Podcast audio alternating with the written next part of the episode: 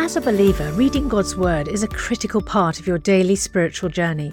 And because it's so important, we've created a unique new resource to help you immerse yourself in biblical truth and open your eyes to all God's Word has for you. It's a free PDF download called The Word One to One that takes you on a guided journey through John chapter 1. With biblical text and short commentary, each page provides insights that will strengthen your faith in an easy to read guided format. There's truly no other resource like this. Download your free PDF copy today at premierinsight.org forward slash resources. That's premierinsight.org forward slash resources.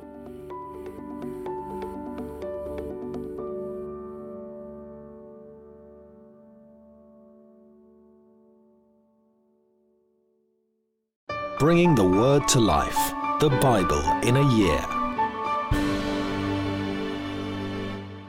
Chapter 34 Now Dinah, the daughter Leah had borne to Jacob, went out to visit the women of the land.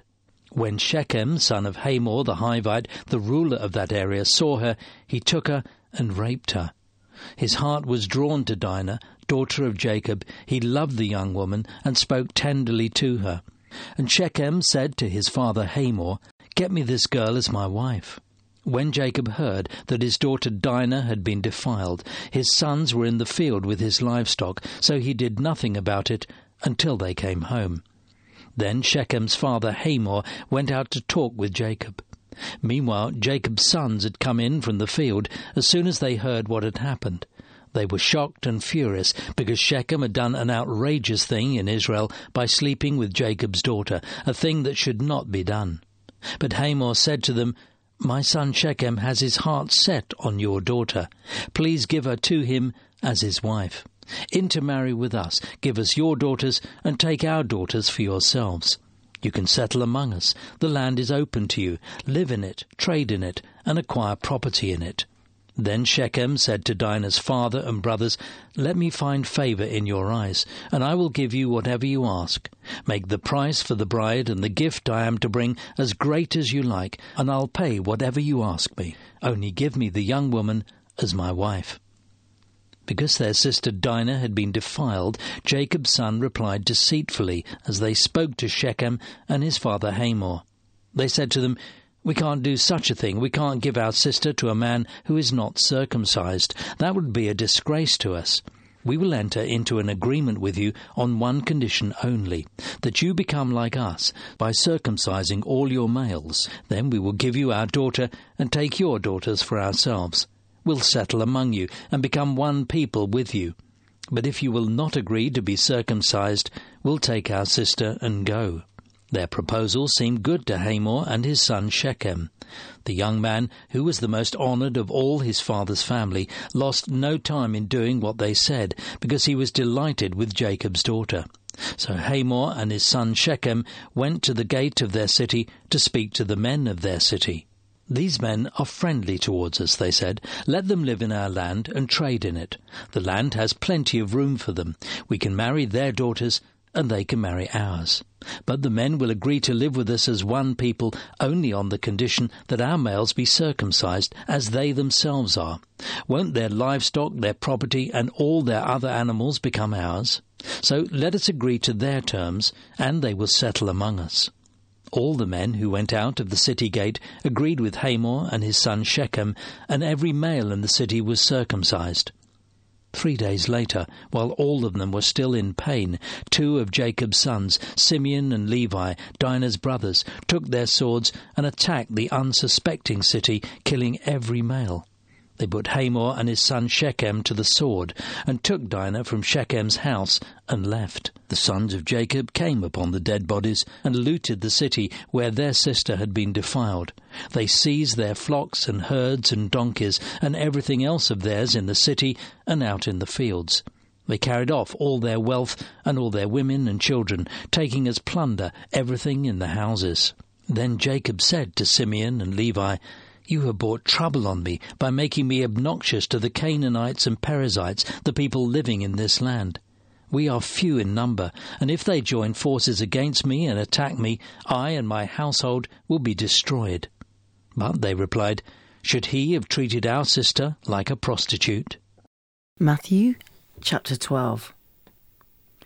And at that time, Jesus went through the cornfields on the Sabbath. His disciples were hungry and began to pick some ears of corn and eat them. When the Pharisees saw this, they said to him, Look, your disciples are doing what is unlawful on the Sabbath. He answered, Haven't you read what David did when he and his companions were hungry? He entered the house of God, and he and his companions ate the consecrated bread, which was not lawful for them to do, but only for the priests. Or haven't you read in the law that the priests on the Sabbath duty in the temple desecrated the Sabbath and yet are innocent? I tell you that something greater than the temple is here. If you had known what these words mean, I desire mercy, not sacrifice, you would not have condemned the innocent.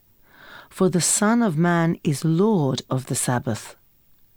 Going in from that place, he went into their synagogue, and a man with a shriveled hand was there. Looking for a reason to bring charges against Jesus, they asked him, Is it lawful to heal on the Sabbath? He said to them, If any of you has a sheep and it falls into a pit on the Sabbath, will you not take hold of it and lift it out? How much more valuable is a person than a sheep? Therefore, it is lawful to do good on the Sabbath.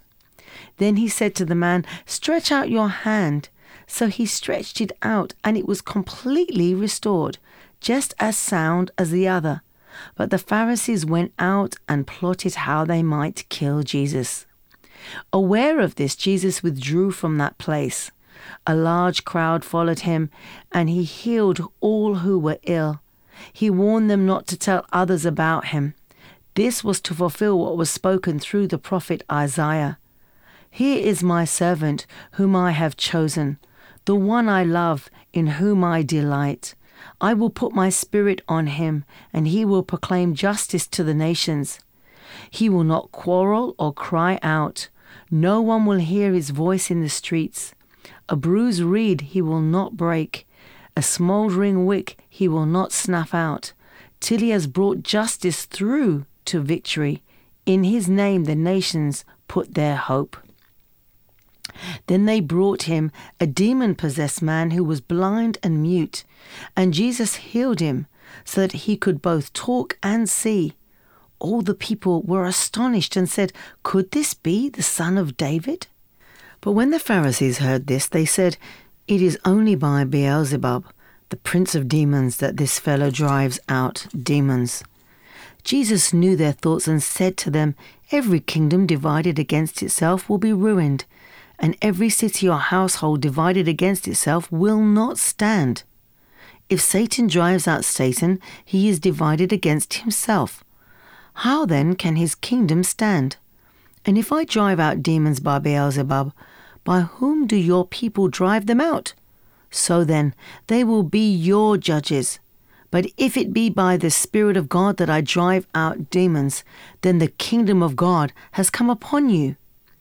Or again, how can anyone enter a strong man's house and carry off his possessions unless he first ties up the strong man? Then he can plunder his house. Whoever is not with me is against me, and whoever does not gather with me scatters. And so I tell you, every kind of sin and slander will be forgiven, but blasphemy against the Spirit will not be forgiven. Anyone who speaks a word against the Son of Man will be forgiven, but anyone who speaks against the Holy Spirit will not be forgiven, either in this age or in the age to come.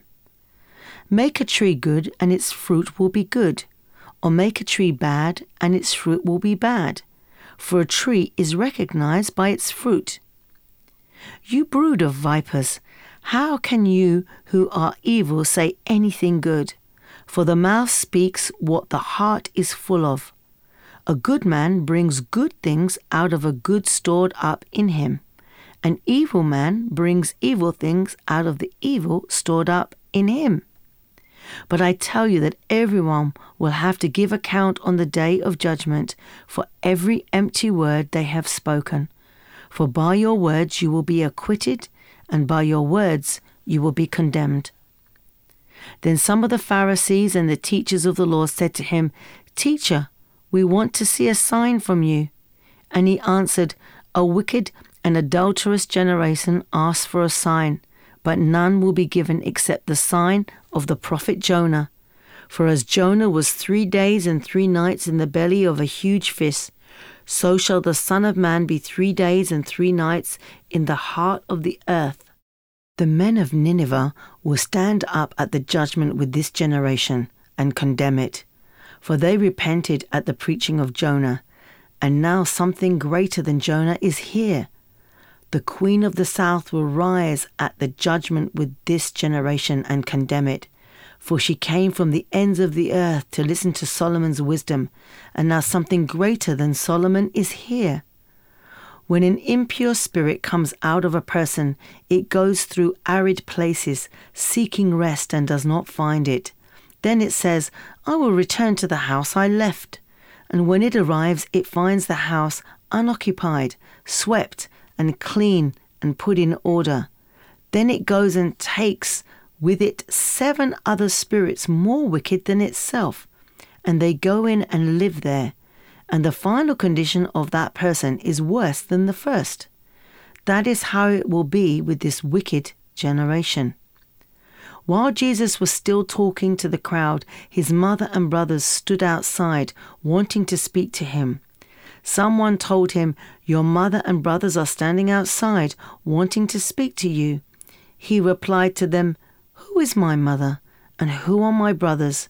Pointing to his disciples, he said, Here are my mother and my brothers.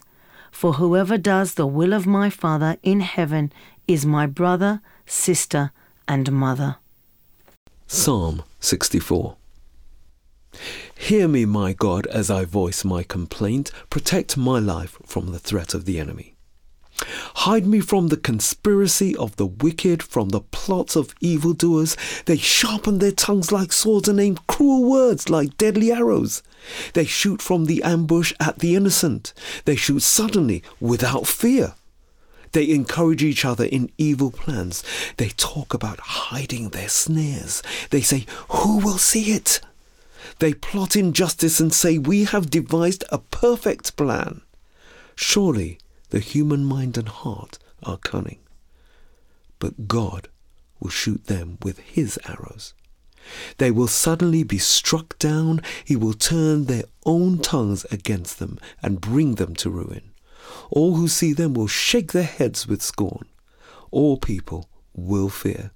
They will proclaim the works of God and ponder what he has done.